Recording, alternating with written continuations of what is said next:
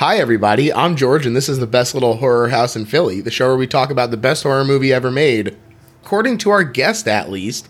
And today's guest wrote and acted for the special without Brett Davis. He's also the creator of the Audible original podcast series Lem Can Help. Please welcome Joe Rumrill. Hey, how's it going, George? It's so mighty fine to be here. My pleasure. And I got to know more about this podcast, Lem Can Help, because the cast list is wild. I mean, you got former guests Tim Kalpakis and Mike Hanford on there, but Yeah. Fred Armisen. Hmm.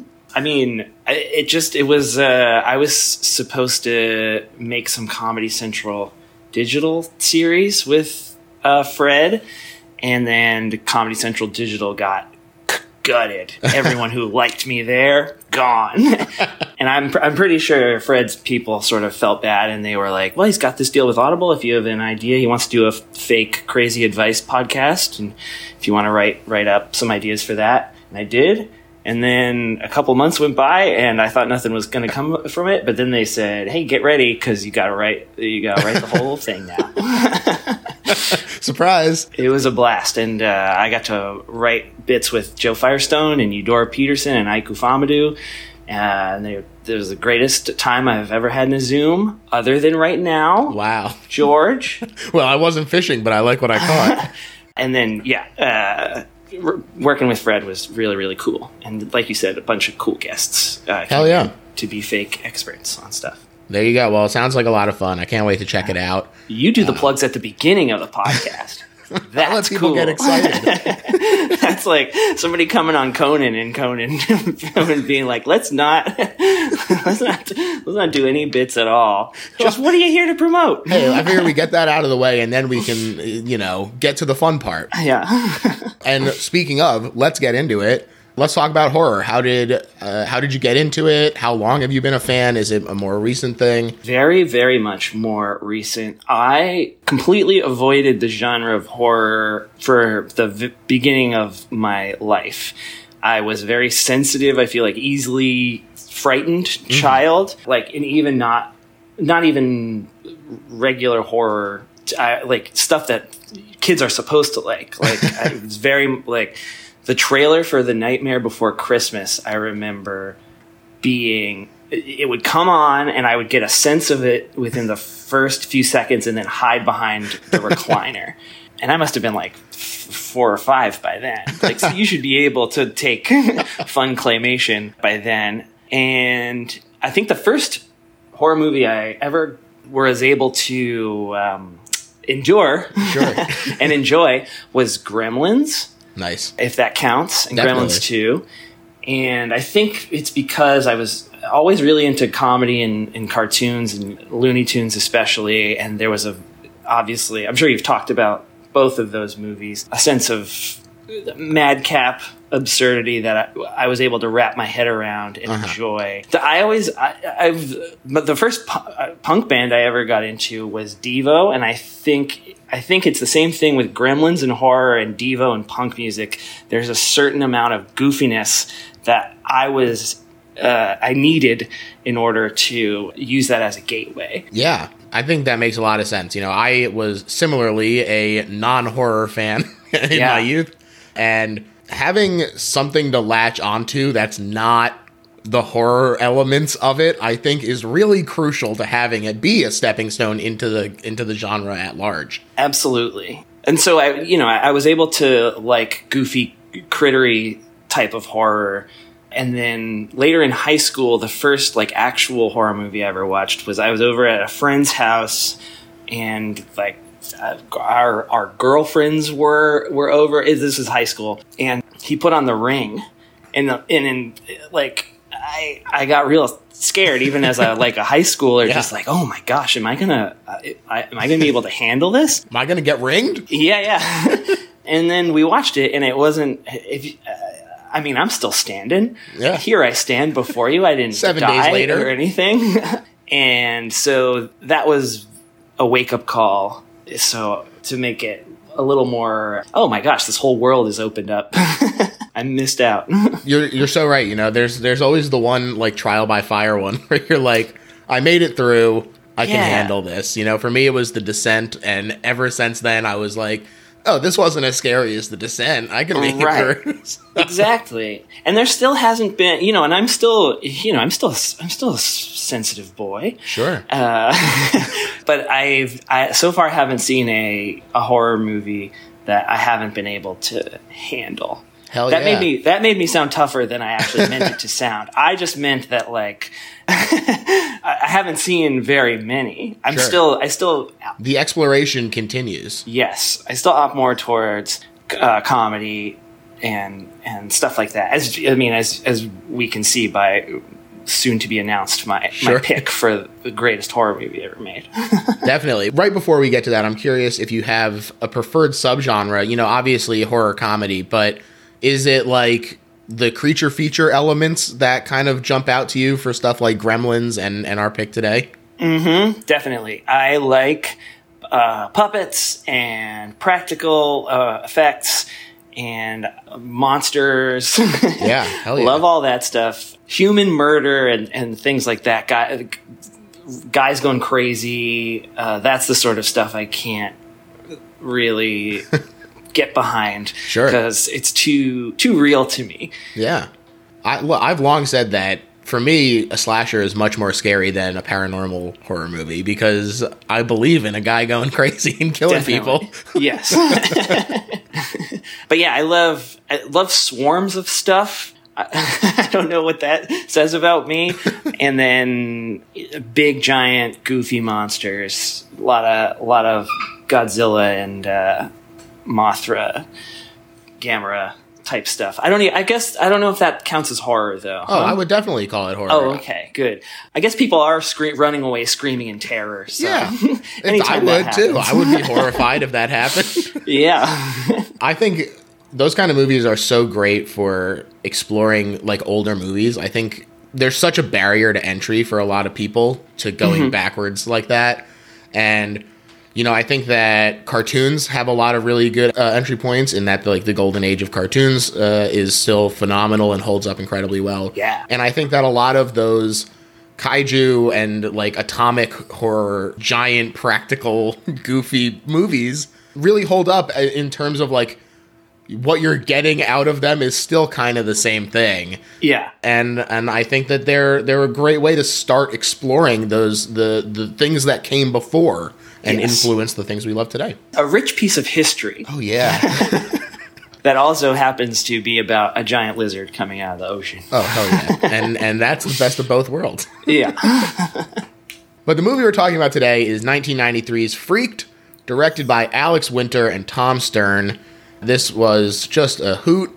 I had a wonderful time. I had been meaning to see this for a very long time. oh, you hadn't seen it? This was my first time, and Whoa. yeah, and and this was the final push that I needed. And boy, I just had a wonderful time. Yeah. I imagine if you still had been like, and you know what? And I didn't really watch it for this. uh, Just going still- off vibes. I looked at some screenshots. yeah, I like having something in back pocket for a rainy day, and I and I and I kept it that way.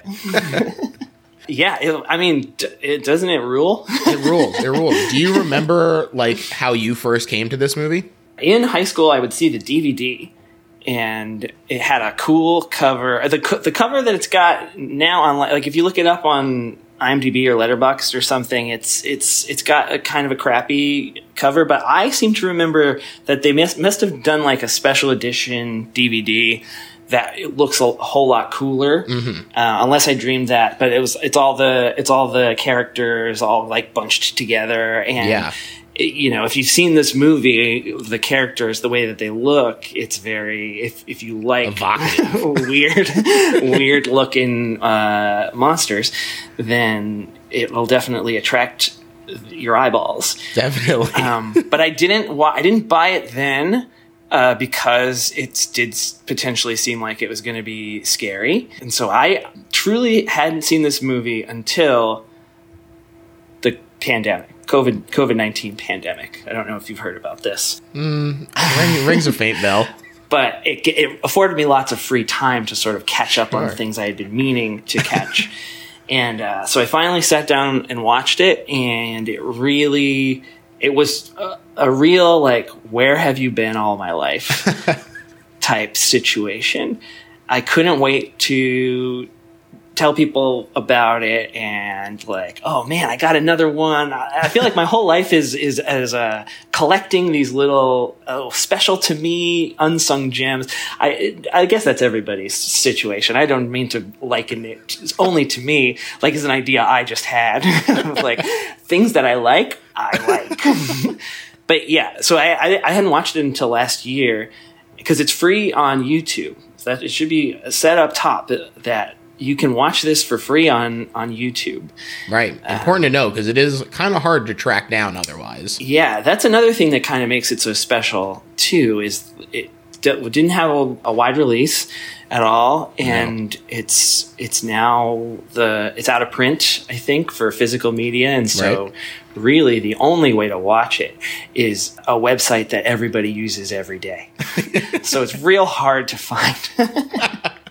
yeah. Uh, well, it's it's true though. I mean, it also seemed like because there was a, a Mondo repressing of the soundtrack not that long ago, and so it seemed like they were gearing up to maybe do a re-release. And then 21st Century Fox got bought by Disney, and I'm sure that they're like, well, we don't. This is not a Disney product. No. Although there should be a little, there's, the, I, I feel like they hinted at it a little bit that they were going to have a little adult hub or something on, on Disney Plus where you Wow. can go and watch that that sort of sort of thing. Who knows? But- maybe Freaked will show up. Oh, that would be great. Right in right next to Fantasia. yeah, and it's just this really it's really funny. It's really gross, I guess, but in a really fun uh nice way, Yeah. I think. And it's just the most Joe Rumrill horror movie that you could possibly pick. Hell yeah. Hell yeah. now, as far as where the movie came from, Alex Winter and Tom Stern had attended NYU film school together and they directed The Squeal of Death in 1985, which is a short film that sort of combines the 1983 Austrian movie Angst with like the MTV aesthetic. Gotcha. So uh, it's very cool, and it is no surprise to me, having watched this, that Sam Raimi, when he saw it, was also attracted to it. Feels right up his alley. Absolutely. Yeah, and he worked with the two of them to develop the Idiot Box, which is an incredibly low budget sketch show slash music video showcase that, because it was so low budget, had almost complete creative freedom. Whoa. Not The dream. I've I've not yeah, I've not seen this, but you just said a lot of my very favorite things in in that sentence. so I should probably look that up. So, unfortunately, there's only six episodes of it, which is a ah. big bummer. But Tim Burns, who also worked on Freaked, was part of the writing team for The Idiot Box. And they they had it going, but because, like I said, it was super low budget, they didn't have a ton of legs. And they signed a feature film development deal with Universal, but it was for like a mainstream comedy, and it wasn't really going well. So they were like actively like, we want to go back to something less commercial. Yeah. You couldn't come up with anything less commercial than this. they mission accomplished. right. Well, it's funny too because it even it started even more wild. This is somehow the toned down version, which Yes. seems incredible. In 1988, they made the short film Entering Texas, aka Barbecue Movie, with the Butthole Surfers, which is, of course, a very famous punk band. Mm-hmm. It's sort of inspired by the Texas Chainsaw Massacre, but it's also not just like a one to one recreation. And in the working on Barbecue Movie was the germ of the idea for Freaked. Gotcha. Have you seen Barbecue movie? I have. It's pretty Oh. good. Uh, the so it's only like eleven or so minutes. It's basically like an extended music video, Gotcha. but it's fun. Uh, I mean, Yeah. I, I like the Butthole Surfers. I think that they're a good band, and so they play they play a song in, in the movie, and uh, Wonderful. uh, yeah, it's like Texas Chainsaw Massacre plus them. So yeah. Hand start handing out those Oscars. exactly. Gibby Haynes, who is sort of the engine behind the Butthole Surfers, worked with Stern and Winter to make what would basically be like a gory, obscene, freak out Butthole Surfer musical with Elijah the Mad Scientist and the band as his freaks. And they, they were like, we only need $100,000 to make this, and no one would give them that. it's, I mean, kind of, it makes sense. The butthole surfers come to your door, knock on your door, coming for money. like, hey, w- hey, wait a minute. Please, a hundred thousand dollars. right. Wait, you're that band that shows surgeries behind you when you're playing, right? no, Yeah. get off my lawn. It's that's that's classic. That's what the people love, Mr. Studio Yeah. Executive. Have you read uh, Our Band Could Be Your Life? No, I haven't. Oh man, it's a real. It's one of my favorite books, and it's uh, so uh, each chapter is just like a, a, a different chronic, like a chronicle of uh, like an important band at the late '80s, early '90s. Oh, wow. alternative rock. That sounds incredible. And the Butthole Surfers have a a, a chapter, and it's just it's so funny and and great. I, I can't recommend it enough. Wow. Sorry to sorry to do another. No, that's I That's mean, books, and I know we're talking about movies, and I'm so sorry. I didn't mean to nerd out. You get one. You get one book reference. okay, fine. That does sound really cool, though. I'll have to I want to switch it to green eggs and ham. I'm shutting this all down. Yeah, uh, I I don't really know the Butthole Surfers music all that much, but that chapter I would read over and over and over again because it's so they're so funny and so uh, they're just kooks. They're Hell yeah, kooks. they they sure are, and I think that it was a, natural pairing for the two of them. yeah, absolutely. Now, one of the producers who saw this script, it, it actually did like have a lot of people who were like, "I think this would be fun," but just like it would just hit walls within the studios, and so one producer sent the script to 20th Century Fox, and President Joe Roth didn't really like the script, but he really liked their work on the Idiot Box, and he said that he would work with them if they transformed it into a PG-13 movie closer to the show. And Tim Burns came back to help with rewrites, and the Butthole Surfers wound up leaving the project as it transformed, although they were still on like good terms with them and are part of the soundtrack and everything. Yeah, those guys seem like they can't concentrate on too much at the same time. I just, I'm just kidding. I'm making a vague joke. I, uh, in the back of my head, the Butthole Surfers are listening to this, and so I didn't want that to come across. I'm playing upon their perceived personas. Sure, sure. I'm, I'm sure they would have been devastated. But the rewrites landed them with what is essentially the Idiot Box, the movie. It's got Brazil esque corporate satire, mad scientist sci fi body horror, Looney Tunes and Three Stooges homage slapstick, basically anything and everything you could want. Yes, At, uh, just a, a total cocktail of things that haven't been together before in such a cool way. Yeah. I think. Yeah, and like I said, the movie is a little hard to get a hold of the physical copies, so I couldn't get at the commentary like I wanted to, which I, I'm sure is very interesting. But Oh yeah, for sure. uh, Alex Winter is, uh, I've heard him speak before. He's a really smart and, and well spoken guy, so I'm sure that the commentaries are really great. But. He seems really nice too. Goes a long way with me. Alex Winter, if you hear this, send me send me a copy of the commentary, please. yeah, and don't tell the butthole surfers that joke I made. I'm sure they're very conscientious. yeah, yeah, yeah, yeah. um, now, but I did find some other interesting stuff that I wanted to bring up. First off, there is the old Freakland website, which is like the the fan website for the Idiot Box and Freaked, and it had some cool Q and A's that I uh, went to. I had to go on the Wayback Machine to check this this website out. And oh my god, it just really made me miss the old internet. Everything was so beautifully hideous. Yeah, I'm picturing lots of like CGI uh, gifs, of sort of like pointing at like the guest book. It's just like a T a T posed version of, Yes. uh, of Ricky.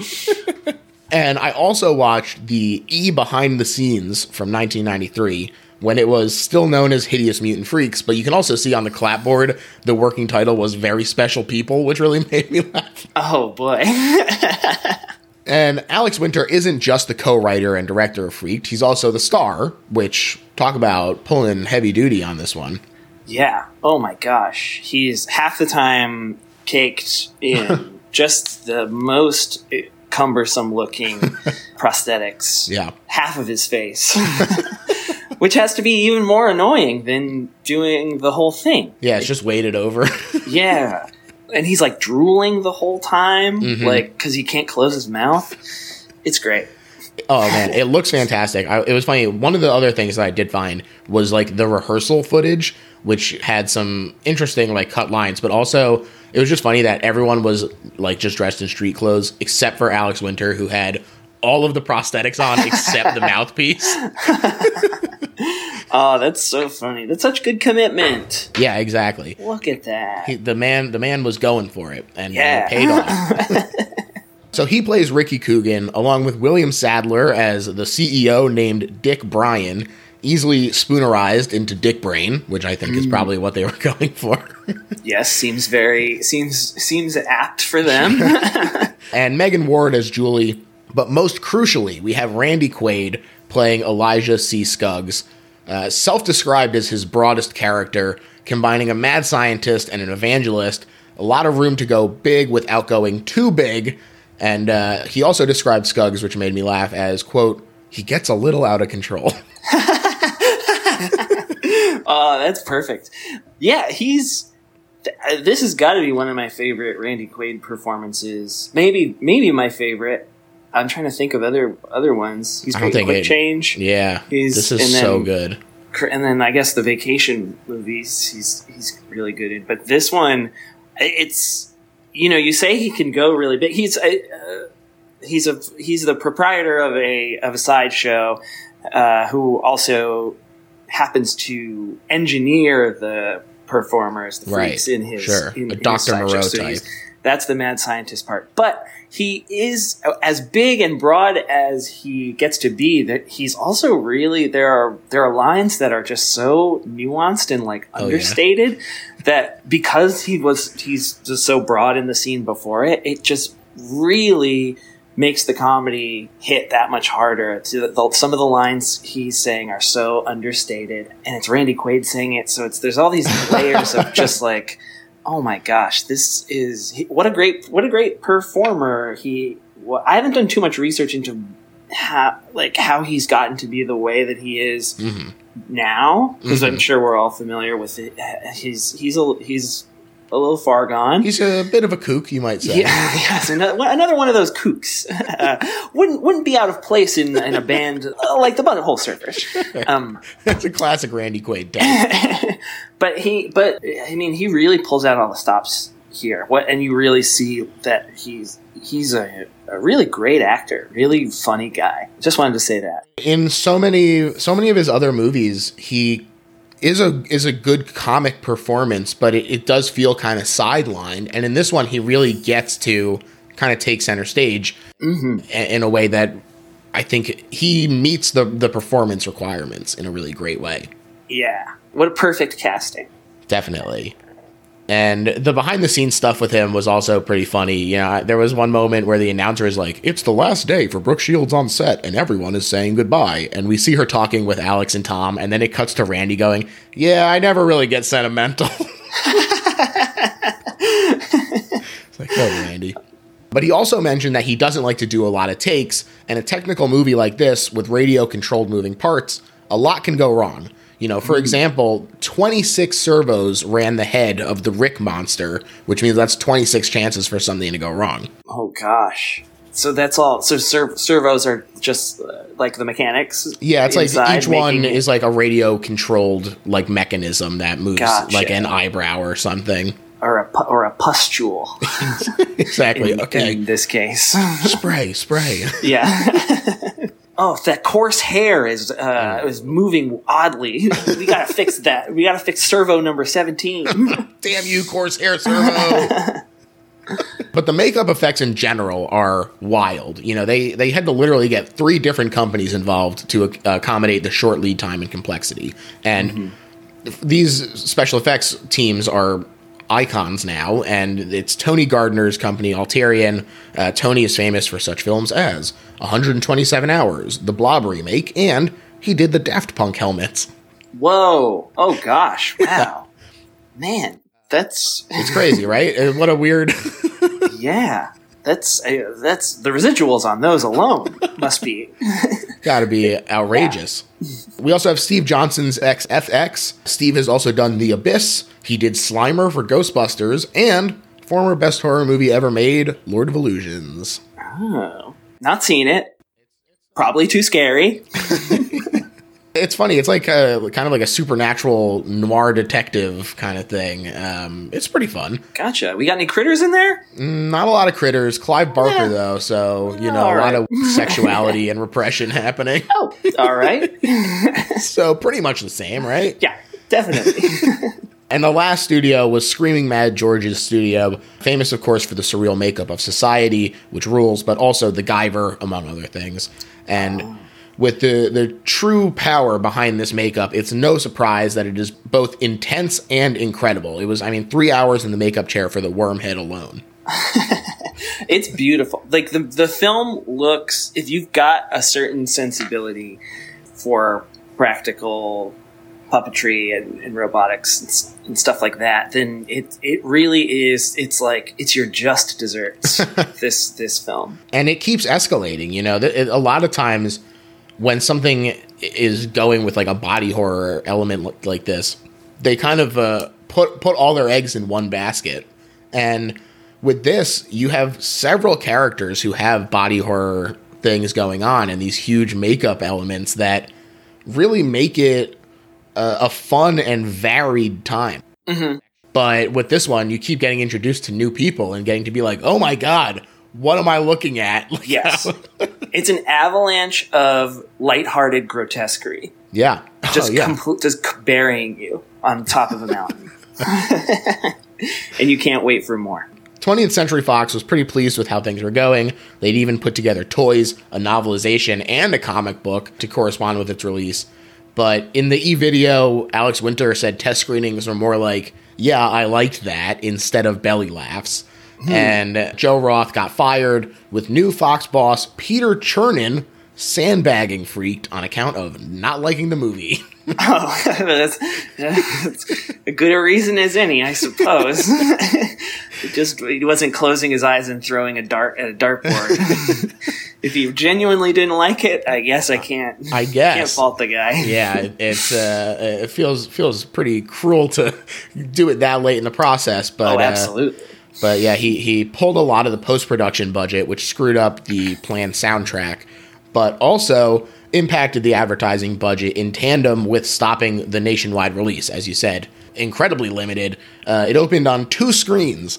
oh, Heartbreaking, I'm sure. Really they put so much work into this, uh, and it the, the nature of it being so practical means that it was literally people putting their like handiwork on screen and and uh, so much work, and and then it went up in smoke. yeah. What? Oh my gosh, that's so that's so sad to have something that clearly, even just on cursory glance, oh, so much work went into that yeah, to just be released on two screens. yeah. really, it's tragic, and it, it had a budget of twelve million dollars, and then made uh, less than thirty thousand in in the box office. Oh, oh. Yeah, it did. Gutting. it- absolutely, truly awful to hear. But it did finally find an audience on home video because Starz and HBO played it frequently. Um, it was cheap rights, and so they played it a lot. And uh, it eventually became the best horror movie ever made, right here on so this damn good. show. Yeah, and it, it, it's it's destined to be a cult movie. Yeah, They had to have they had to have felt that going going in. There's just there's too much good too much good stuff in Yeah. there that mainstream audiences probably weren't weren't ready for. yeah. I think it's this is a classic example of something where you go into it knowing that it's not going to be for everybody, Yes. and it's a, a specific referral, but people who like it are gonna really love it because it is really executing this sort of thing at the, the top level. Yeah, you know it within the first few minutes of the film. The title sequence alone Oh man, is so bombastic and surreal and in your face that if you if you can't handle that, you you know to get out of the room Oh, and hide behind the the recliner. I mean, let's get into it. Very cool liquid TV style opening done by David Daniels. It's this frantic mass of color and sound with the title credits. It just absolutely rules. Yeah, it's uh the the it's claymation, Mm-hmm. uh, stop motion, and it's Strata-Cut. I think is the technique Uh-huh. where the guy makes a giant log of the of the scene that he wants to make and then slices down that log taking it frame by frame Oh, and so it just looks like yeah it's a real it's a it's kind of hard to describe with words of Yeah, what it's it, so cool uh, though. But yeah, you've you've you've probably seen it before. I remember there was an episode of Pee Wee's Playhouse where the I, it, I think it's the same.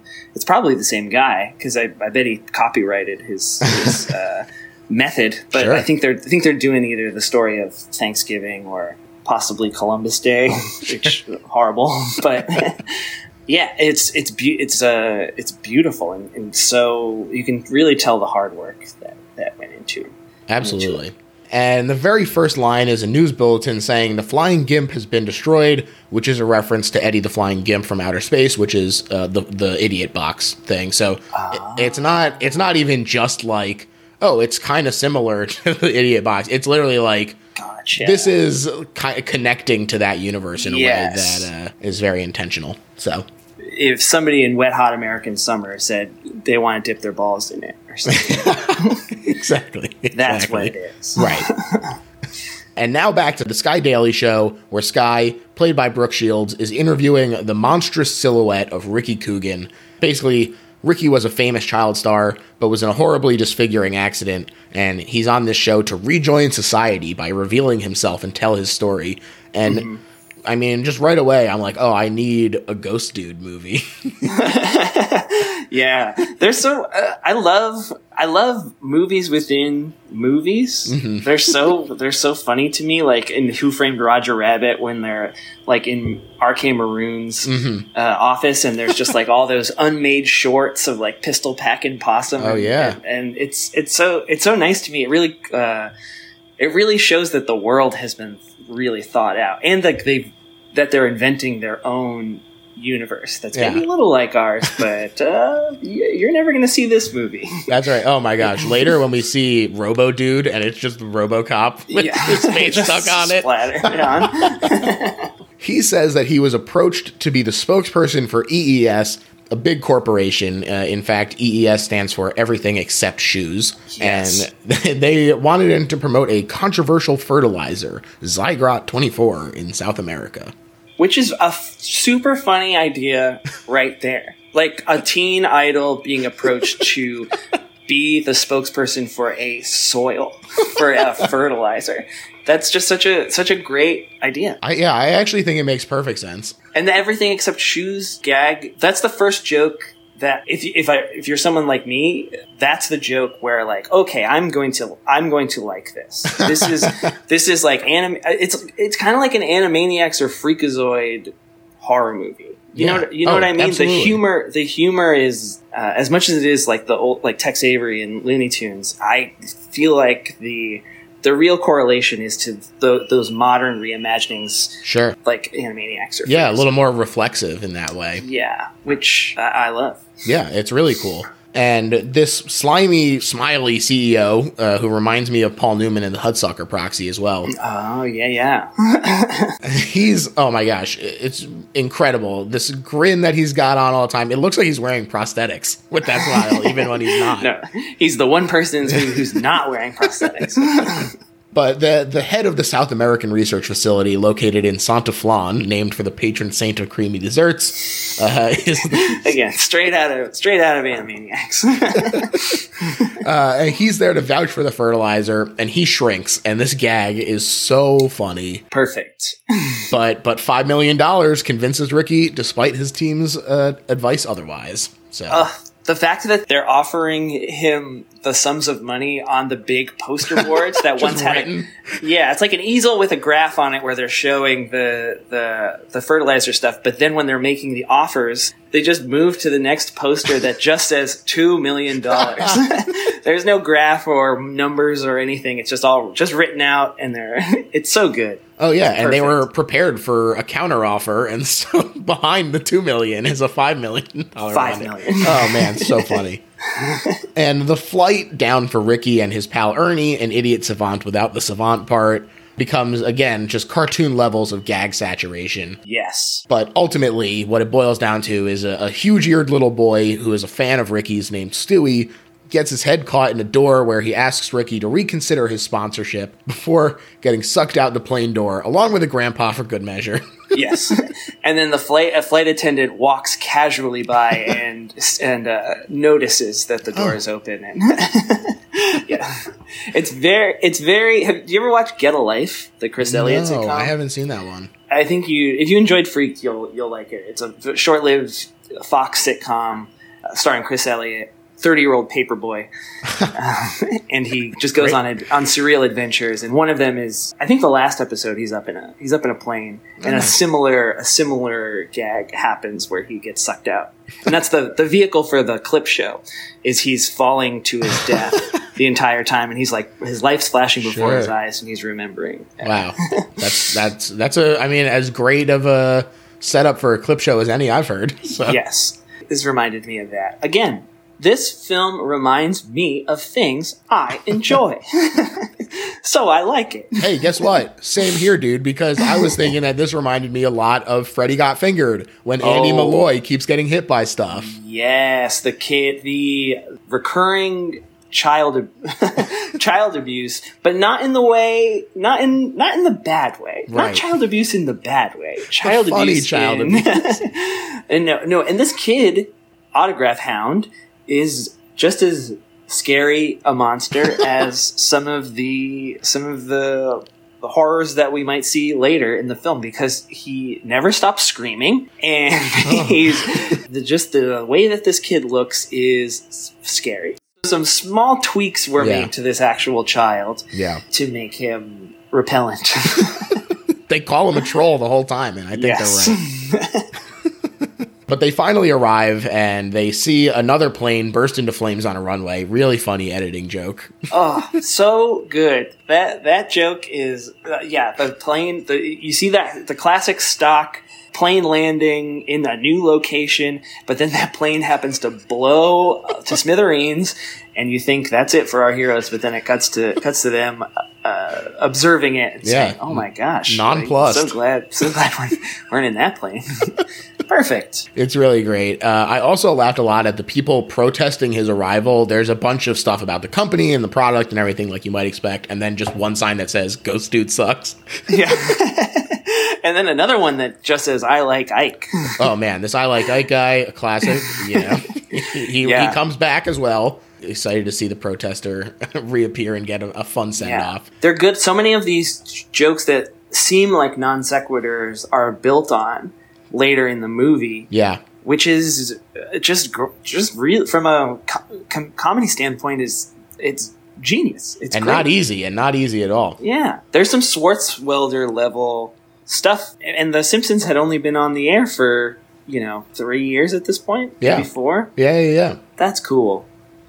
Yeah, especially when you consider that like they had been working on it for a while yet at that Yeah. point too. So really early, really early to the game on that sort of uh, humor is, is really impressive. Definitely. One of the protesters is Julie, like I said, played by Megan Ward, and Ricky goes hubba hubba, and he Which in this movie, literally somebody could go hubba hubba. I don't think he actually does, but it wouldn't be out of place in this in this movie. that's true. Maybe I shouldn't be facetious because anything's possible in this world. but he quickly changes into a full bandage disguise, and he. Pretends to be Josh, another protester on her side, there to throw cow shit at Ricky Coogan. Yes, it's it's just so great how oh we need him to quickly be in a body cast, so there he is. Just uh, flexible reality in this movie is pitch perfect. Hell yeah, right. I'm not. I don't care. I don't care to see him go. No, be like, all right, I got to put on bandage. But they all head off together, and on the way, her shit talking of Ricky, especially in comparison to Christian Slater, makes him lose his cool and reveal that it's him. Yes. It's uh, because he's a pretty repellent. He's a pretty repellent guy. Oh, yeah. I don't think we've mentioned so far, that he is a jerk. Not as much as his friend. The Er- Ernie character is a real, uh, real piece of work. Yeah, But Ricky Coogan, not a good guy. sure. Yeah, he's he, uh, Ricky has been warped by being in the Hollywood system since he has been a child, and uh, Ernie is a hanger on to a child star. So. Just the worst of the worst. She tries to convince him that Zygrot is bad, but there's all kinds of signs on the way for Elijah C. Skuggs' famous Freakland, inc- including such attractions as the human worm, the astounding dog boy, and the frogman. Oh, the Frogman. Frogman is very fun. but I also love this irony where she's disgusted with him and then says like human suffering is just one big joke to you, isn't it? And then she gets hyped about the freak show and just right. kind of Exactly. There's there's these little little touches like that that I don't even know. Like that could be unintentional. I don't know. But if it is intentional, Yeah. that's great. Uh, just a, a great thinking behind that character. Let's make her. let's make her uh, contradictory. Yeah, I, I think it's it's a very uh, a fun skewering. Mm-hmm. But off they go deeper into the jungle. The bird sounds include the traditional out of place kookaburra, which made me laugh, and then Yes. the woody woodpecker, which also made me laugh. and then built on top of that, okay, we've done Woody Woodpecker. What else? Okay, we'll do Three Stooges laughing, and it's just great. They they really that's the type of thing like I was talking about before, where okay, they they take the one thing and that makes you laugh because it's out of nowhere, but then oh wait, it's not so out of nowhere because of we've built on it and stuff like this. That's not even that's not even the weirdest one. Here's a weirder one. It's really great. And they finally arrive at Freakland, which is such a fun set. It's this great Yes. little like rundown carnival kind of looking thing with a huge moving bust of Randy Quaid in the middle. right that's the centerpiece of this of this giant sideshow is a is a larger than it's just like building size bust of, of randy quaid's head it was very it reminded me of um, monkey bone yeah. you remember monkey oh bone yeah. Oh yeah.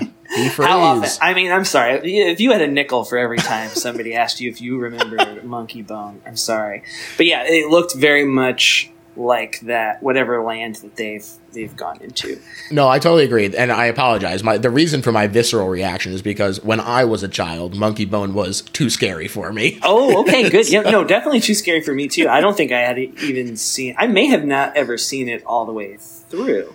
It's fucked But, up. It's weird. uh, it's a weird one. It's I mean, it's yeah. fun now. Going back to it now, it's fun. But I am like, I understand why I was scared of this as a kid. Yes, I have a real quick story about Sure. about Monkey Bone. But I, I have had friends that went to uh, SVA and they went to a talk with Henry Selick. Wow. uh, and everyone they he did a q&a and everyone uh, was asking about like nightmare before christmas and coraline and stuff and and my friend uh, James he, and the Giant Peach. Also Yes. a classic. and uh, my friend jesse asked him about monkey bone he just was just like i want to tell you like I, I, I really liked that movie and all henry selick did was took a long pause and then looked at my friend jesse and said yeah there are a few of you out there and then went on to the next question. And I just thought that was so. Oh man, that, Wow. that- what a bummer. Uh, he really tried. Should be proud of it, Henry. Be proud of it.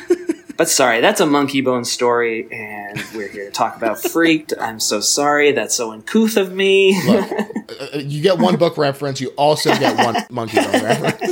it's not even my story too. It's my, my friend my friend's story. So I'm sorry. I, maybe that was bad podcast etiquette. Well, out comes Randy himself with a glorious mane of hair and a delightful monologue about weirdos. yeah. Oh, Randy, what a great introduction. We also meet Mr. Toad, his assistant, which is a, a fun sort of casual introduction to like what the freaks are going to be. I think is a really Yes. a, a nice sort of like oh, I expect everyone to look like this, where it's kind of just like a guy with a little bit of makeup on him, mm-hmm. and then it, that's not the case. And also, It's Mr. Toad is not all he seems to be. He's got a, a fucked up prehensile tongue and shit. So Yes. He's a gateway character to Yeah. what we will be behold later. But yeah, the the gag with his tongue is is perfect, and it, it comes to its greatest conclusion later on when they're when they're tunneling out that's right, uh, from place. But we'll we'll get there. I'm jumping ahead. like a, like a toad. the show isn't on until tomorrow, but he's willing to show them a private exhibit in his shed. He says, "But it's a trap. Who could have seen it coming?"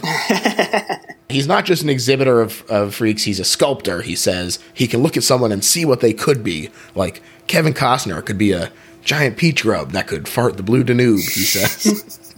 yeah, these these pop culture references again, very very Animaniacs. Like why why do I care?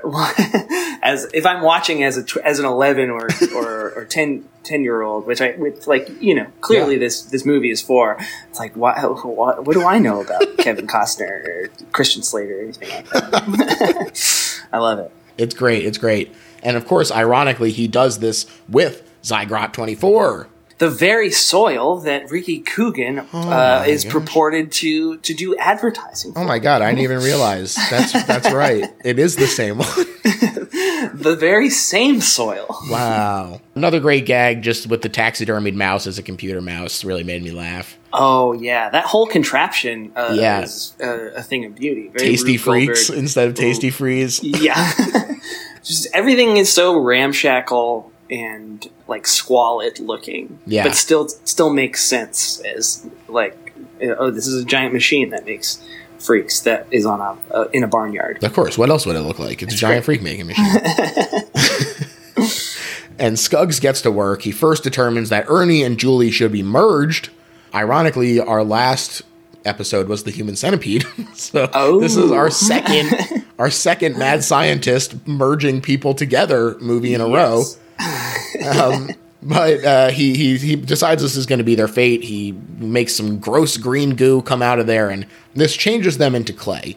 And part of what I love about this movie is the multimedia aspects are not just relegated to the um, to the intro and the opening credits. This not being hung up on the like rules of saying like, oh, you can't just have a claymation segment in the middle of your uh, live action movie.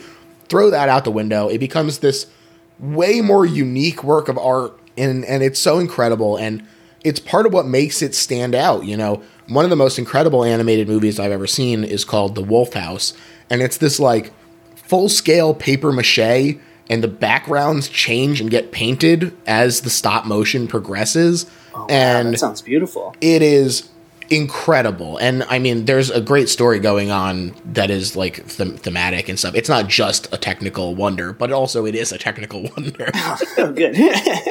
Best of both worlds. exactly and this to me feels like the same kind of spirit of being like well why can't i just do this other stuff like why do why can't i just have a moment where they become uh, ray harryhausen figures Yes. They're then- suddenly they're suddenly Gumby. exactly i think that it it it's such a unique scene that really latches into your memory in a great way yeah. There's no rules, but everything makes sense. Like Yeah. it's it's a lot. It's it's this weird in between where there there are no rules. We're throwing everything that we can at you, but still internally the logic is sound. Like because it's because we've established that this is such a, a weird world. right yeah the the manic energy feels normal honestly at this mm-hmm. point yeah. They're taken away, and Skuggs promises Ricky he's going to be special. Before we cut to the evil looking bust again and the sound of screams. Oh, also, I should mention that the mutation works, and they're just now Ernie Julie. Yeah. So- or Julie Ernie, I think, is uh, she's first. Skuggs is good at what he does. Yeah, He didn't get this far not making freaks. that's right. He's the best at what he does, and what he does ain't very nice, bub. No. He's also Wolverine, I forgot to mention. Ricky wakes up groggily, and we see Skuggs on the phone with some maniacal laughter, which is really funny. This this running gag, and Yeah. he's trying to get some more Zygrot, and you're like, oh, someone else is involved here, huh? And although he says Ricky isn't finished yet, and to wait for what he's got planned on the other side, it's pretty distressing already. Absolutely. It's gr- like this is when it becomes okay. This is a horror movie. You, you've, uh, I'm allowed to do this uh, on this podcast. yeah, this dude is spraying pus. Just generally looks like a dang creature. It is wild. This this interim moment where it's like he's still half human is more horrifying than when he is just a creature. I, that's a really good point. I think you're absolutely right. It's also they do this cool transition into the outhouse that is much bigger than it looks. It's just a really cool like camera trick that kind of disorients you in a weird Yeah. way. They push the where the the quarters for the for the sideshow performers are. Uh, it's in an outhouse, and the camera pushes in, and it's just this. It looks like an airplane hangar. it's how big it is, and they. the only comment on it is that the imprisoned Ricky uh, looks at, at Randy Quaid's character and, and says. The, something like like really great use of the space. That's right. And uh, Bob Bob Vila comes in. Oh, right. It's because Bob Vila. he got some pointers from Bob Vila, not on the television. Cause uh, he means Bob Vila's just right over here. Uh, and Bob Vila comes out and gives him a few more pointers. I mean, even just that. There's yeah. that much. If you told me that much of this movie, I would I would be like, take out your laptop right now because we need to. I need to watch this. Why haven't I seen this? it's great. And then, of course, Bob Vila gets murdered by Skuggs. Right. big rip, big rip to Bob Vila. Ernie and Julie are there too. Uh, funny projectile vomit gag when they see him. oh yes, oh, over and over and over again until it's until it until you can't help but be like, well, that's so much puke that I, I gotta laugh. and Ortiz the dog boy welcomes him to hell uh, and is played by Keanu Reeves. Yeah, uncredited, right? Yeah, just his pal, his pal Keanu came in. Yeah, and Which is, sat in the makeup chair for hours and hours. Mm-hmm. But seems to be having a uh, an absolute blast. Oh yeah, he's top dog. Who wouldn't? Yeah, top dog. Yes, he's the self-appointed leader yeah. of the, or not self-appointed. I, I don't know why I said self-appointed. I think he probably volunteered himself as leader, and they all right. just went, okay. sure, it might be an elected position. Yeah, that's true. That's true.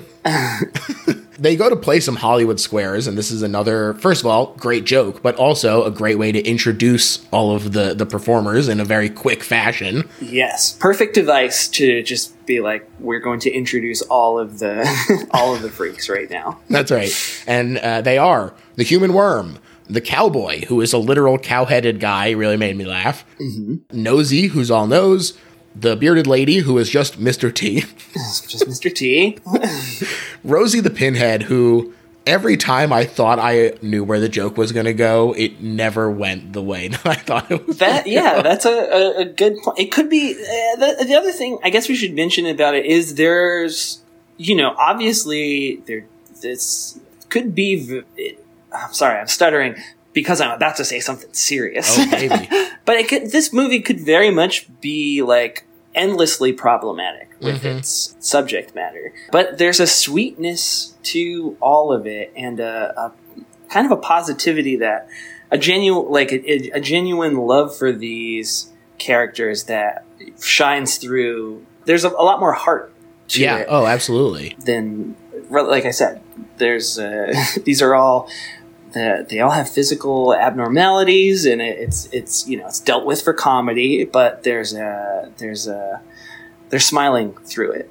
I, I, I would agree with that. I, you know, even even stuff that feels sort of ahead of its time. You know, the way that Mr. T is handled in this movie, I thought was like shockingly progressive. yes, especially for 1993. Yeah, the heart of yes. edgy, problematic humor. Definitely. oh my gosh. Let me get off this soapbox, though. Well, no, hey, it was, it was a well merited uh, soapbox, and the other the other performers are Sockhead, who is just a sock puppet guy eating Nilla wafers. Perfect. One of my favorite characters in the whole in the whole movie. Yes, and played by Bobcat Goldthwait. It's just so perfect, so phenomenal. What a character. We also get the Eternal Flame, who farts fire. Uh, the mm-hmm. Frogman, who's just a French guy in a diving suit. yes, that joke revealed. Joke planted while they were driving in, truly twelve minutes ago, and now, now we see. Oh, okay. and then in the center square, Mr. Paul Lynde's skeleton. Who gets chosen for the first question? That's right. You gotta, you gotta go center square. Uh, of course. Ricky resists his new form. He even throws away a zine entitled, So You're a Hideous Mutant Freak, Now What? but some of the others tell him that he really is the same as them. They were once all normal too. The worm was once a guy who studied worms. Sockman was once Bobcat Goldthwait, and the bit where he says, I was once a tourist looking for some fun. Then Elijah turned me into a sock. I'm sorry, I'm not much for stories. Not much for stories. right. Oh my gosh. Truly. Following the big the big backstory for the worm where it's like, okay, it makes sense. Now as a viewer we know he's turning he's turning people into their essences. Right. And then just nope Sorry, what you thought? That's out the window. We just turned this guy into a sock. But then, yeah, and after that is the what probably my one of my favorite jokes in the entire film, full of good jokes. Mm. Is the, the it, cut, it cuts after the worm tells his story, and then the sock man tells his story, and then we pan over and there's a hammer lying on the ground. and then it flashes back to the hammer's backstory. We see that the hammer used to be a wrench that Skuggs bought and said, hmm. and then it cuts back to the, the hammer and everybody very solemnly going, oh my gosh, Yeah. what, a, what a horrible, what a horrible story. it's just so perfect. So yes, and now we know that there's a hammer that is there is also one of the freaks. Oh my just gosh. a hammer lying on the ground. So funny. And then, like you said, this feels like a non sequitur, and then it does build when they're trying to make the escape, and the hammer is dressed up as a milkman. Yep. Ugh, another. Ugh. Man, it just.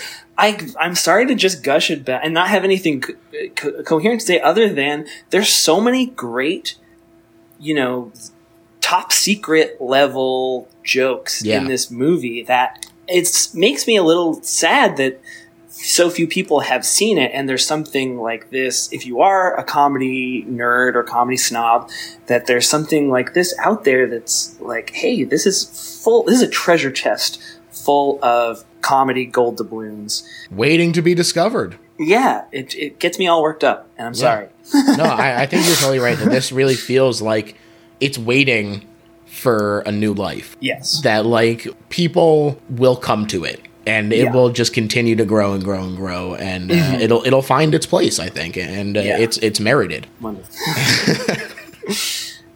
Ricky develops a telepathic connection with Stewie, a side effect of the Zygrot, which has affected many of the, the people who they've developed ESP, and E- Ernie can even smell the future. Ricky is pissed about this too, though, because it means they're soulmates. But the cowboy advises him to let Stewie help and let him into let him into his heart. In Stewie's room, we get a look at some of these other movies that Ricky did. Like I said, Rain Dude is another one of the. oh yes of, of rain man and Stewie draws a picture, then goes to pitch the story to the press. And another great sequence where he's getting thrown out of several magazine and newspapers' offices, literally thrown through the glass door. And then uh, Weekly World News eagerly agrees to print it. This is the same tabloid famous for Batboy. And he throws himself out. They're like, let, let me show you the way out. And he goes, Don't worry, I know how to do it. And he just right Oh, he's gotten man. so he's gotten so accustomed to being tossed out a glass a glass window that he now thinks that that's the way that you're supposed to leave a publication office it's perfect i love people getting thrown out of windows that's Oh, yeah. maybe one of my favorite things people getting hit by cars and people in a in a in a funny way and then people getting thrown through glass windows both things i hope to get to do one day Wow. Defenestration. we love it, folks. yes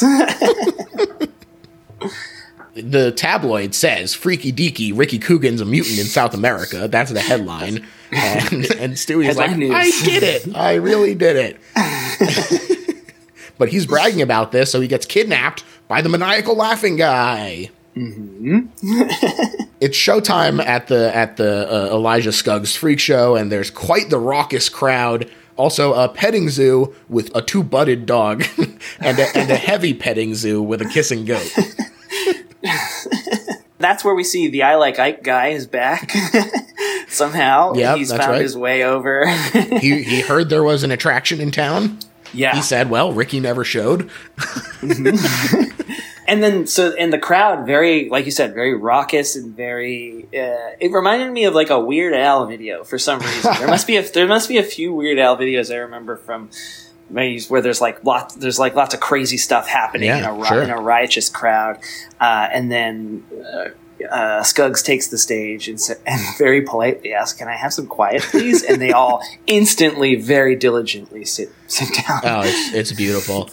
Uh, Ricky is pissed the EES guys aren't there yet, but it's also very funny to see that Nosy is not even going out as himself. He's putting on a Yes. gorilla costume. yes, that I took me. The, I didn't notice that until this this watch, this rewatch. That is it's mind blowing.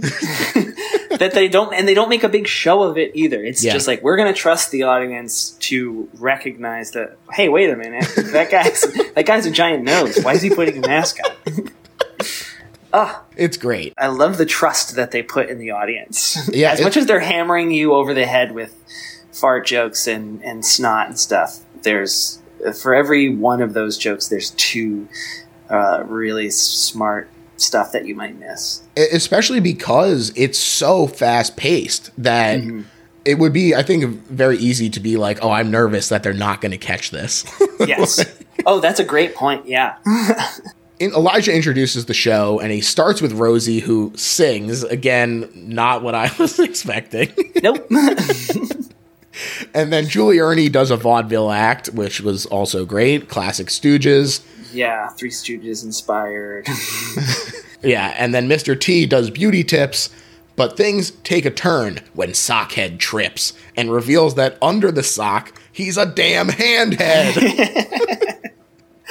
which is I, I mean you can take that a few different ways they're all funny they're all funny that people people weren't people expected because he's a freak that that's just like what his face was but still like well his face is a hand so then why are why are we shocked uh, there, I don't know. There's just so many different different uh, takes that you could have, and they're all they're all pretty funny. they expected that specific flavor of freak. yeah, handhead, who gives a shit?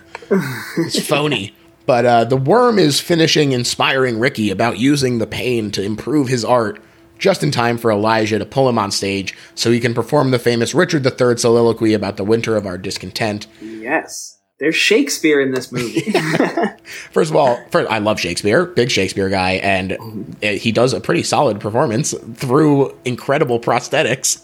Yeah. Oh, that's good to Richard know. III. but also the fact that they then cut to the Oxford professor who's like, we're going to put up subtitles for the culturally illiterate. And it is Yes. just like the most simple possible breakdown of the themes. That's like, Right. I'm ugly. It's caveman caveman speak. they didn't break it down for the layman. They broke it down for the caveman. exactly. Uh, and, and it's great. And Julie is very impressed along with the rest of the crowd.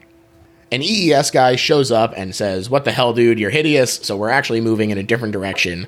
And Ricky freaks out and rips his head off, which has a champagne or like the cork popping Yes. sound effect, which is great.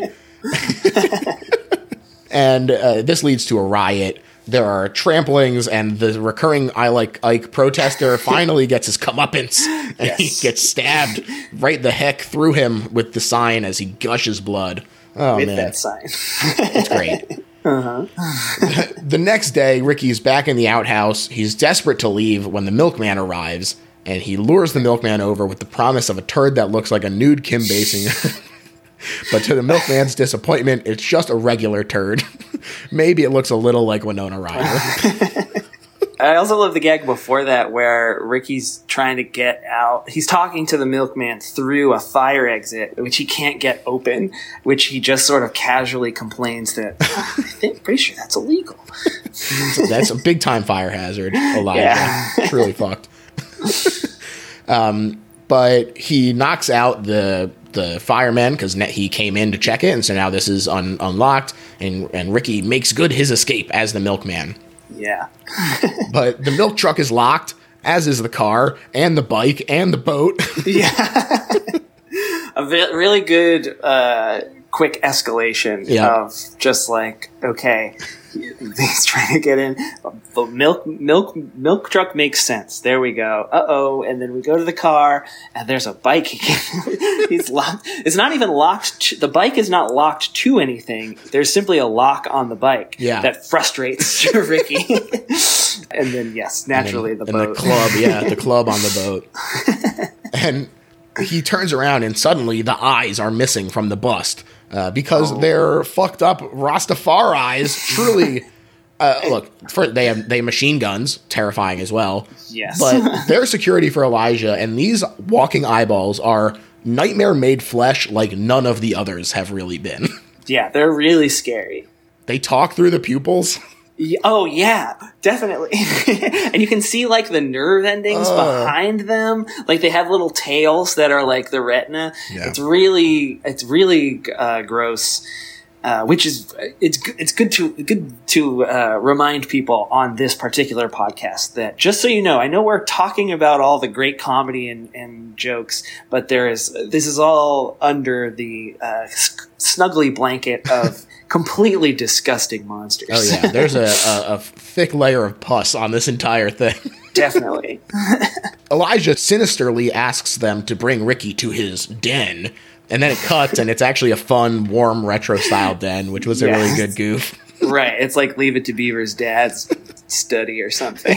Like a robe and everything. Oh, that's great. They're listening to, to lounge music and reading Reader's Di- Digest. Yeah, there's like a bowl of candy or something out. Uh-huh. Elijah says, I'd like to kill you, but the Beast Boy is a hit. Ricky protests, saying, People don't want to see disgusting, depraved, violent filth. in in this movie. Yeah, some, some fun, fun irony. Wink, wink, wink. They're interrupted by a call from the maniacal laughing, but Ricky manages to steal the note Elijah makes about the call before being told the plan is for Ricky to slaughter the rest of the freaks after assuming his final form. Heading back, Ricky runs into the rest of the group who are all making their own escapes as a dozen milkmen. All dressed as milkmen. Great milkman humor. Yes. In this in this scene. Of course, it's you know, it's funny too because like when was the last time milkmen really existed even? right. The sixties. and they they can't have 13 milkmen cuz that would be silly. No, it doesn't. The, yeah, I think uh, the dog boy dog boy reasons that a dozen milkmen is is plausible. Yeah. It's possible that can be made in nature, but thirteen milkmen. That's silly. Yeah. and yes, and now we have a callback to the hammer because somebody's holding the hammer dressed up like a little little milkman. Oh man, it's fantastic. It's perfect. He tries to stop them for their own good because now he knows about the Rastafaris, but the dog boy won't listen and they duel. And it's uh, very funny when this pays off and Elijah looks out and goes, Oh, it must be a very competitive route for those milkmen. Yeah. a lot of milkmen on this route. Makes sense that they'd be fighting. Yeah. Ortiz the dog boy is about to kill Ricky when he gets distracted by a squirrel, and his barking alerts the Rastafaris, who chase him, chasing the squirrel out the gate. And the rest of the freaks are like, wow, I guess Ricky was right. We should go back to the house. But the eyes are gone now. They should just go. That's a very good point. I recognize that. I love, I love that there is. There's a joke. There's a joke where uh, Ricky's describing the eyes, and they're kind of just. They're kind of not like not into. They don't understand what's supposed to be so scary about these eyes. Yeah. Po- possibly because it's like, well, I mean, we're all. I'm a giant nose, and so. But then he then he says, and, and they have machine guns, and then they get. Then they're like, oh, okay, yes, Sure. gotcha. They have, Terrifying. they're armed. I'm, I've heard of eyes, but armed Yeah. eyes. Back in the house, he sits them down to quote, tell them his plan. And this is done in a really funny way where instead of him actually saying anything, everyone in the crowd just sort of fills in the pieces themselves and attributes Yes. it to Ricky. But in addition to that funny joke, every time it cuts to the audience, you can hear a low fart from the eternal flame that Yes. truly just cracked me up. They make because he's such a one. I mean, a, a lot of these characters have the potential to be one joke characters, especially him. But they do find little ways to play around with with what your perceptions are going to be with this constant constant fart joke. Really good. It I is. love that town hall structure too. Suddenly they're at in like a town hall meeting, and They have a it just- podium.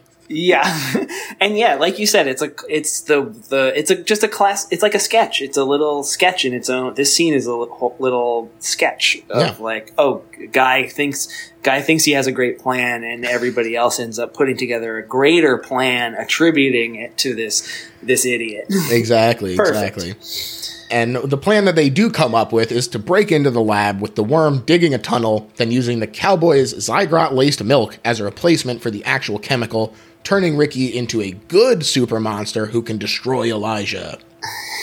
great plan. Great plan. We also get a, a classic montage. People know I'm a big montage fan. You can do a lot of fun stuff with them. Me too. Yeah, especially comedic ones. They're like my they're maybe my favorite thing. Hell yeah, it's it's really fantastic. I mean, Rocky Four, it's the best one.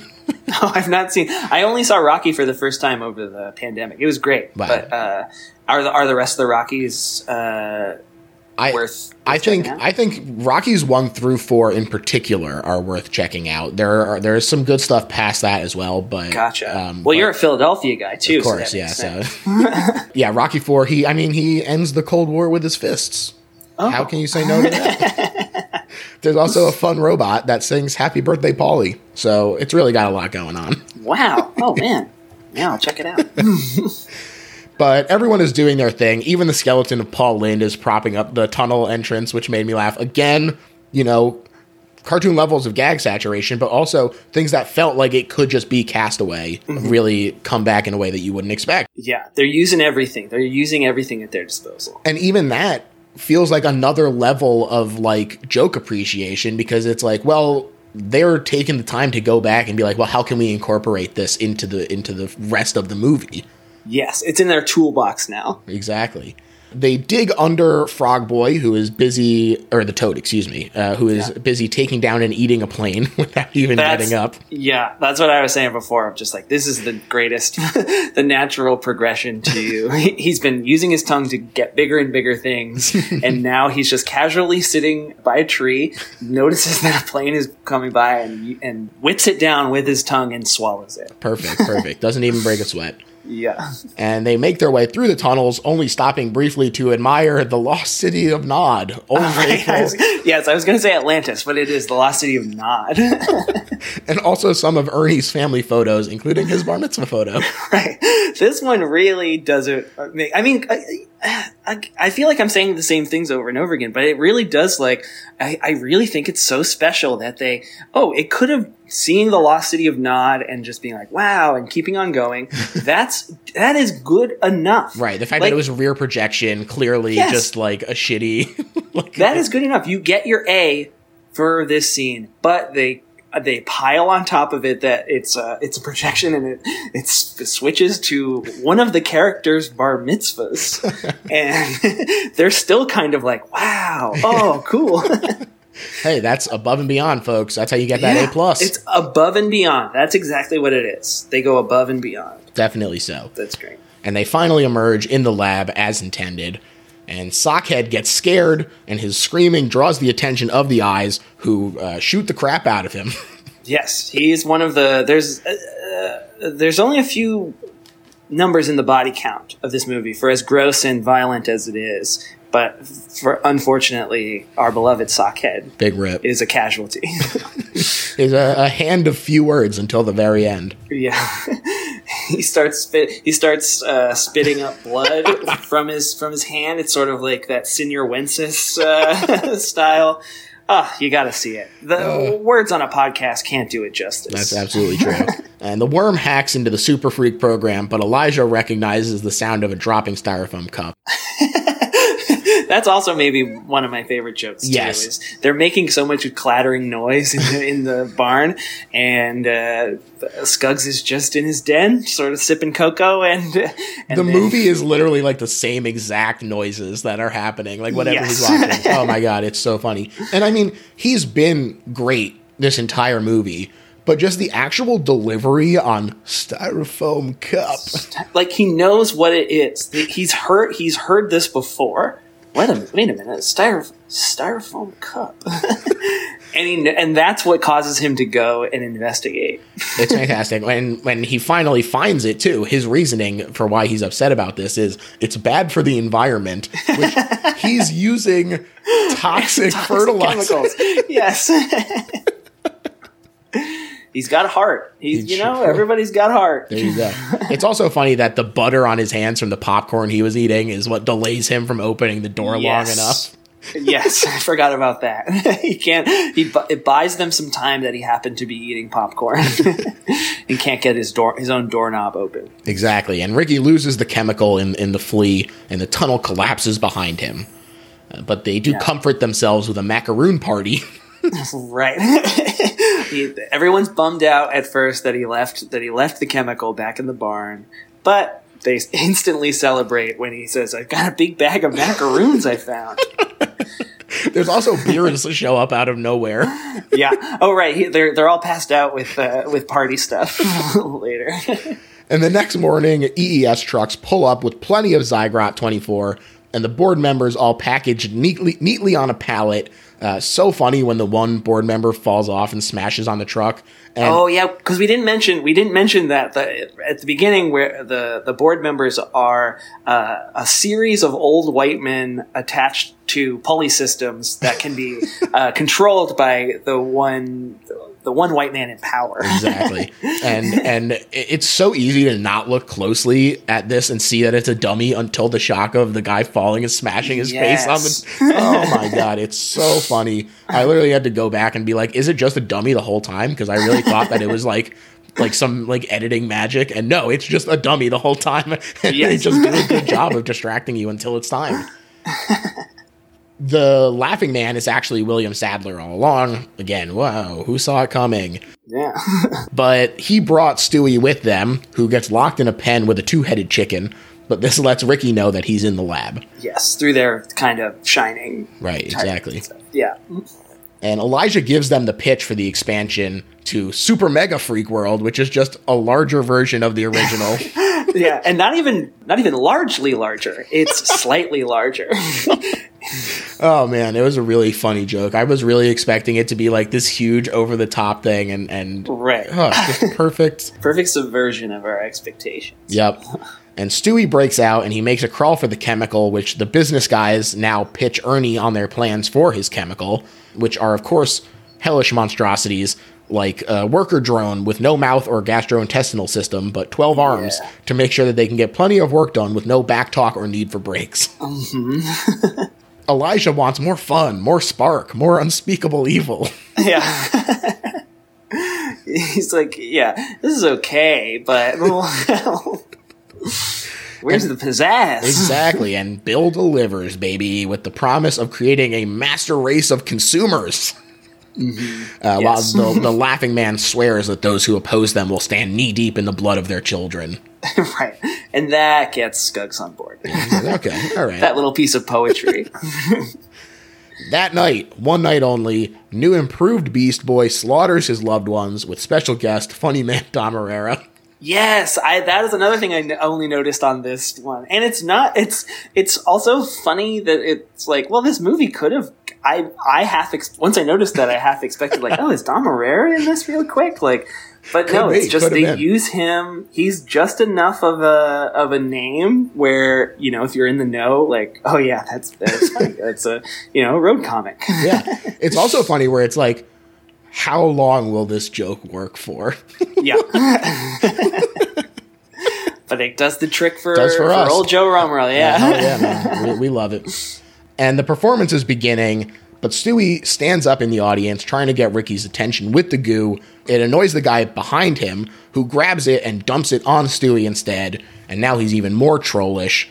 Yeah. Stewie knocks this guy the hell out. He blinds I and Ni with dirt, which I should say those are the names of the Rastafaris are Oh, I didn't know that. I and Ni. so you know I and I. wow. Yeah, Just everything's thought of. no stone unturned. exactly. Uh, yeah, the idea of, of defeat, finally defeating these eyeballs by just throwing a little sand in their faces. Perfect. Exactly. I've been saying perfect so much. I realize that, listeners. I It's keep saying the word perfect movie. perfect, but I, I gotta, I, I gotta. That's the, kind of the only word I can d- use to describe Some exactly. of these, At some these point, when it becomes at, at, at such a, a high level, it's just perfect. Yeah. And the design for Stewie's transformation and later um, Ricky. Ricky's, it seems very uh, influenced by like is it Rat Fink? Rat like those hot rod, like those hot rod type, like the eyeballs, kind of like they're at- still attached to the sockets, but they're like kind of bugging Poked out. out. Oh like- my gosh. Yeah, yeah. Dude, you have no idea how long it took me to come up with the name Ratfink. I was like, I literally was messaging people and I was like, do you remember Right. his like te- big teeth and poking out eyes? And I think he was green. And He's they were like, clutching to a hot rod. well, I, like- I couldn't even remember the hot rod. I just remembered that he was like mostly head and arms. And so I was Yeah. like, do you remember this? And everyone was like, I don't know what the fuck you're talking about. right. and then finally, one person was like, "Do you mean Ratfink?" And I was like, "Oh, you're a lifesaver." Yeah. Um, yes, the answer is yes. It does look. It reminds me of Ratfink as well. yeah. He also looks like the Gremlins, kind of. Uh, uh, That's true. Mm-hmm. Ricky in particular looks like a live action Gremlin. Yeah, they make a Gremlins joke, just one single Gremlins joke earlier in the movie where he's sort of despondent about his half transformation, how it's going to affect his acting. And he just sort of like is, he's poking around in the dirt and said, Well, uh, I wonder if maybe they're still casting for Gremlins 3. Yes, uh, a funny joke that uh, it, it's even even more sad now that we still have no Gremlins three. Yeah. So I'll get right on it. hell, hell yeah, hell yes. but yeah, Elijah rubs the own his super goo on Ricky as well, so he is now also this giant super beast, and uh, they squ- they have to square off. Elijah spots EES trying to make off with the machine, and he breaks the break-in case of double crossing corporate greaseballs glass. You're right. Straight out of a Tex Avery cartoon. And this houses a bazooka, and then that bazooka actually sprays the crowd with the goo, who either melt or stampede out. yes. Oh, and a little celebrity sighting there is uh, uh, Larry Bud Melman from the old uh, Late Night with David Letterman Exactly. show, Yeah. which I think I watched the trailer, and I think it's in the trailer they mentioned that he is the president. He's play. He's either the mayor of town or the president of the United Oh, States. shit. That guy, uh, but they don't make any mention of that in the movie. Yeah. Or uh, I, I I did like it having watched the trailer beforehand and like knowing that it's just That's this, funny, yeah. this weird guy with a camera and in a Hawaiian shirt. Yeah, it, it, it- first of all, another thing that is played upon in Gremlins too, you know, the, the character who has uh, got his little camcorder there. But um, but yeah, it was funny that uh, I was like, "This, who is this guy just showing up?" And he he comments frequently on the riots that are happening. Yes.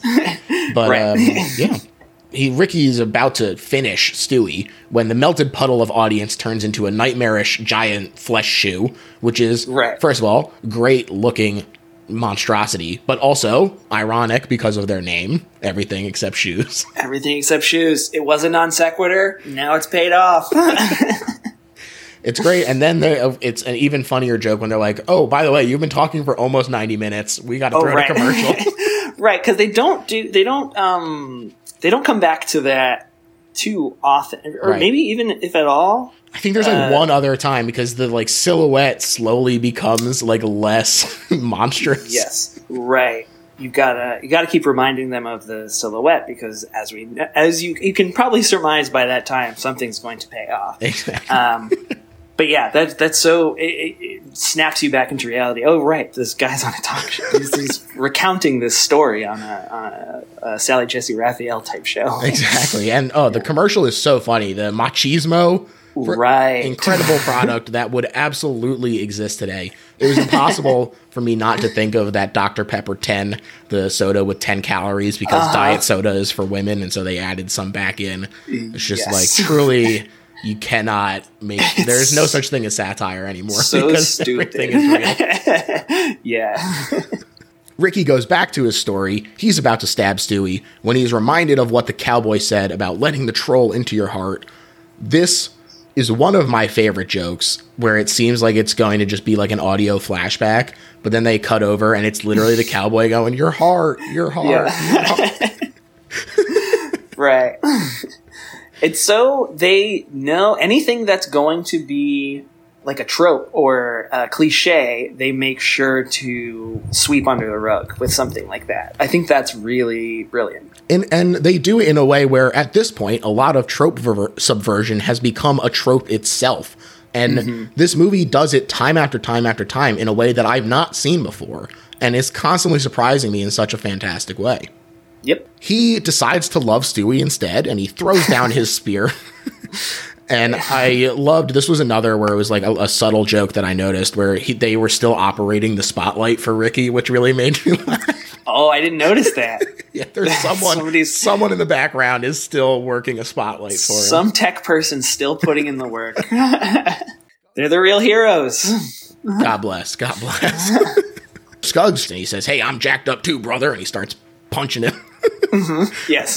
it- dit, dit. little tiny little do punches. anything, of course, Yeah. because it's a giant monster. And so mm-hmm. Ricky hammer punches him and crushes his spinal cord. Yes. Which you only know through, like, tons of great special effects throughout this entire movie, and then we know that it crushed his spine simply because Randy Quaid goes, I think you crushed my spine. I can't feel my so fingers. funny. yeah. And uh, he tries to buy his life with the promise of a time release antidote that he baked into a bunch of macaroons. Yeah. oh, it's all called back. Wow, they got his ass.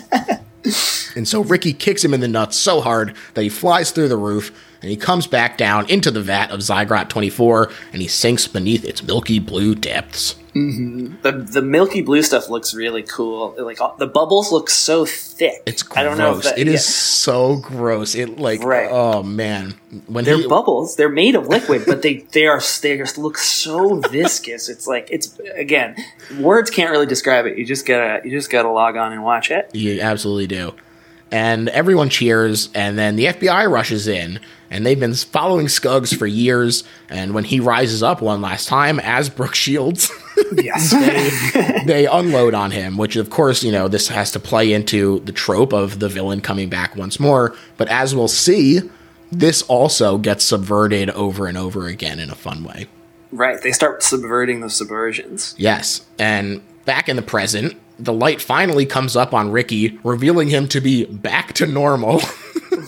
Just just standing in uh, sitting in front of a cactus. right. And that was what was deforming the silhouette. Right. You thought that that was his like his ears and his his hump and, and and like scraggly hairs, but it's just it's so good. It's and, and by that time, you know, you're wondering how okay, how is it gonna? They're not gonna put the light. This I know this movie well enough at this point where those lights gonna come on and it's not gonna be what you'd expect it to be. Right. What's it gonna be? Oh, I didn't know. A cactus couldn't have thought. Didn't think of that. Exactly. And the rest of the freaks come out to join him. Everyone is back to who they were and wearing shirts that say which freak they were, except for the frogman, who's wearing all black and a beret with a tiny mustache. um, and the, the worm, who is still the worm because he doesn't like macaroons. He doesn't care for the taste of macaroons. And so he's wearing a shirt that says, Still the worm. Ortiz the dog boy runs into, wow, he's back and he got the squirrel, and everyone is stoked. But then it's revealed, uh oh, Skuggs didn't just look like Skye. He is Skye, and he's Yes. gonna drink your blood. right. They know from, from his, uh, from his feet, which have, have been in plain sight the entire time. Just no one's noticed his big grotesque feet. Of course. And he gets cut down by Julie, who runs in and fills him with lead before smooching Ricky. It's finally over. Or is it? Because Stewie comes again, and he's still a freak, and Skuggs rises up one more time. and he gets filled with lead once more as mm-hmm. Ernie comes in to save the day as well. And it's finally really over as they give their little wrap up speeches and then wave goodnight to the audience. Just in time for it to actually not be over. And Skuggs Friday the 13th's them. And he rises up with a machete from behind Ricky. Freeze frame, cut to black. Perfect. So, so good. Parliament Funkadelic song over Incredible. the, over the credits. a little more like rat fink stuff it seemed like on the sides there some more fun art it's just a grand old time and now joe we've reached the point of the episode where we sum up why this is not just a good horror movie but is in fact the best horror movie ever made oh my. i'm gonna let you start Oh, uh, well, 1993's Freaked, directed by uh, Alex Winter, is the best horror movie ever made because uh, it invites goofballs and madcap uh, uh, goons like me uh, into the realm of horror through perfect, well executed jokes and uh, puppets and stop motion. Uh, I think it it sort of brings a lot of more. It brings a lot more folks to the table. I think because uh, through humor, through the healing powers of humor, George, don't you see? i see it Uh, brother Do you see me scrambling to try to make this a horror movie when clearly it's just a really good comedy? Do you see it? Well, that's what makes this movie so great. Is it's such a good horror movie that you leave thinking, "Man, that's such a great a comedy movie. Wow. Oh my gosh. And you scare yourself. You scare yourself into thinking, wait, is my brain, that was a horror movie. There were monsters and Oh my stuff. gosh. Is my, is my own brain uh, playing tricks on me? And that's really the scariest thing Wow. that could ever happen is you not being able to trust your own brain. So true. So hats off to you, Alex Winter, uh, for making the best horror movie ever made. wow, such a funny madcap horror movie. absolutely, absolutely, Joe. To me, this is the best horror movie ever made because I have talked time and time again on this show about how horror comedies are so hard to execute. And this movie, first of all, executes the comedy in a way that is so unlike other horror comedies that it is incredible. It is such Yeah. a, a, a unique blend of the type of comedy that's that's getting pulled in. It's not just like, whoa, that happened. Huh, gross. Definitely. There's none of that at all. Yeah. It's every single type of good joke, if that makes sense. exactly. And not only is it pulling from a, a different source of comedy, but it's also pulling from a different source of horror. So often, horror comedies rely on slashers because, first of all, it is the most trope filled subgenre, but also it is the most just like humans in a confined space kind of thing. yeah. And for this to be willing to instead pull from classic sci fi horror like the Atomic Age mutation stuff and mm-hmm. Cronenberg body horror and pull this into the comedy instead and, and just Right. sort of be launching off an entirely different jetty of both Yeah. horror and comedy is so unique. And it it was sandbagged and had, had everything going against it. right. It couldn't take a turn without getting ransacked. It does that while remaining so true to itself. This is a movie that feels like with the amount of people who are trying to pull it down and, and have their own sort of influence on it because it is not the most accommodating movie, perhaps. I think that it, it, it is a, a remarkable achievement that it is so truthful to itself and feels so authentic. yeah. It feels like this is the movie they wanted to make, and it really will speak to the people who it's meant to speak to. I think the people like you and the people like me who have these uh, these different areas that aren't necessarily always reached out to by uh, a typical movie uh, get to really experience it in a great way with this one. Absolutely. It's profoundly unique. Yeah, And I think that's such a special quality.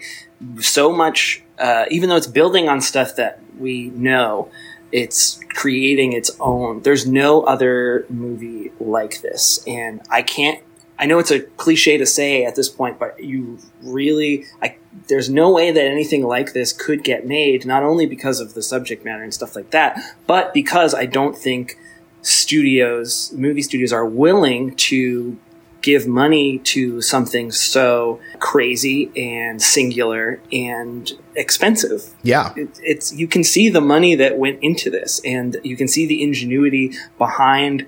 You know, knowing that there was only this much money, you gave me the budget beforehand, and it's like, wow, they really stretched that dollar into Yeah. to make something that's my eyes are popping. it's great. I, I totally agree. You know, it, it is kind of cliche to say, oh, they couldn't make this anymore. But the, I think calling back to just when Randy Quaid is like, oh, there's 26 opportunities for for something to go wrong in that robot head, like that's the kind of thing that makes studios go, well, maybe we should use CGI for this. Yes, which would make this shitty. the jokes would still be great, but it just would the the the aspect of the visual aspect would completely be Yes. out the out the window, like you were pitching a, a story to the the, the Times. Yep. Exactly. And, They would toss it right out the window. instead, this movie is filled with soul.